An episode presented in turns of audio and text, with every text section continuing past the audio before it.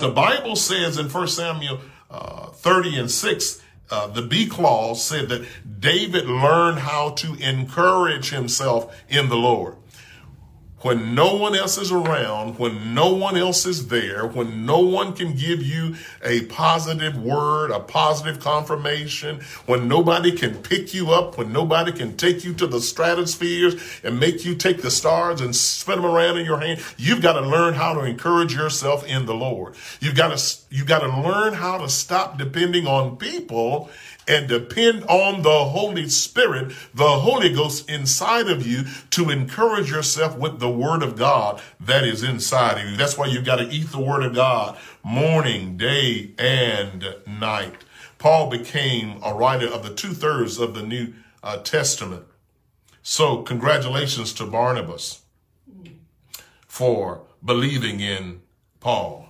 Let's review a couple of scriptures this morning as we get ready to break it down.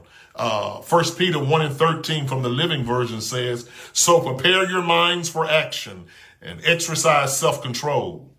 Uh, put all your hope in the gracious salvation that will come to you when Jesus Christ revealed himself to the world. So number, so it tells us in this passage uh, that we have to prepare our minds for action. Prepare your minds for action. How do we do that? Begin early in the morning praying, consecrating yourself to the Lord, getting in the study of the Word. The Word of God says in Timothy, study to show yourself approved, a workman that need not be ashamed, rightly dividing the Word of truth.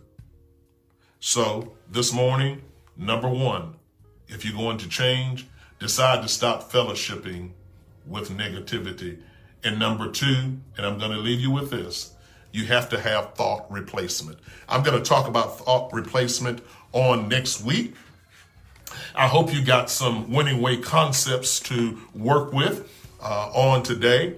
And now I pray that if you're out there and you've not received Jesus Christ as your Lord and Savior, that you would just take a moment and say, Jesus, come into my heart, change my life I surrender. I believe that you are the Son of God. And I want to live a productive, positive life for the kingdom of God.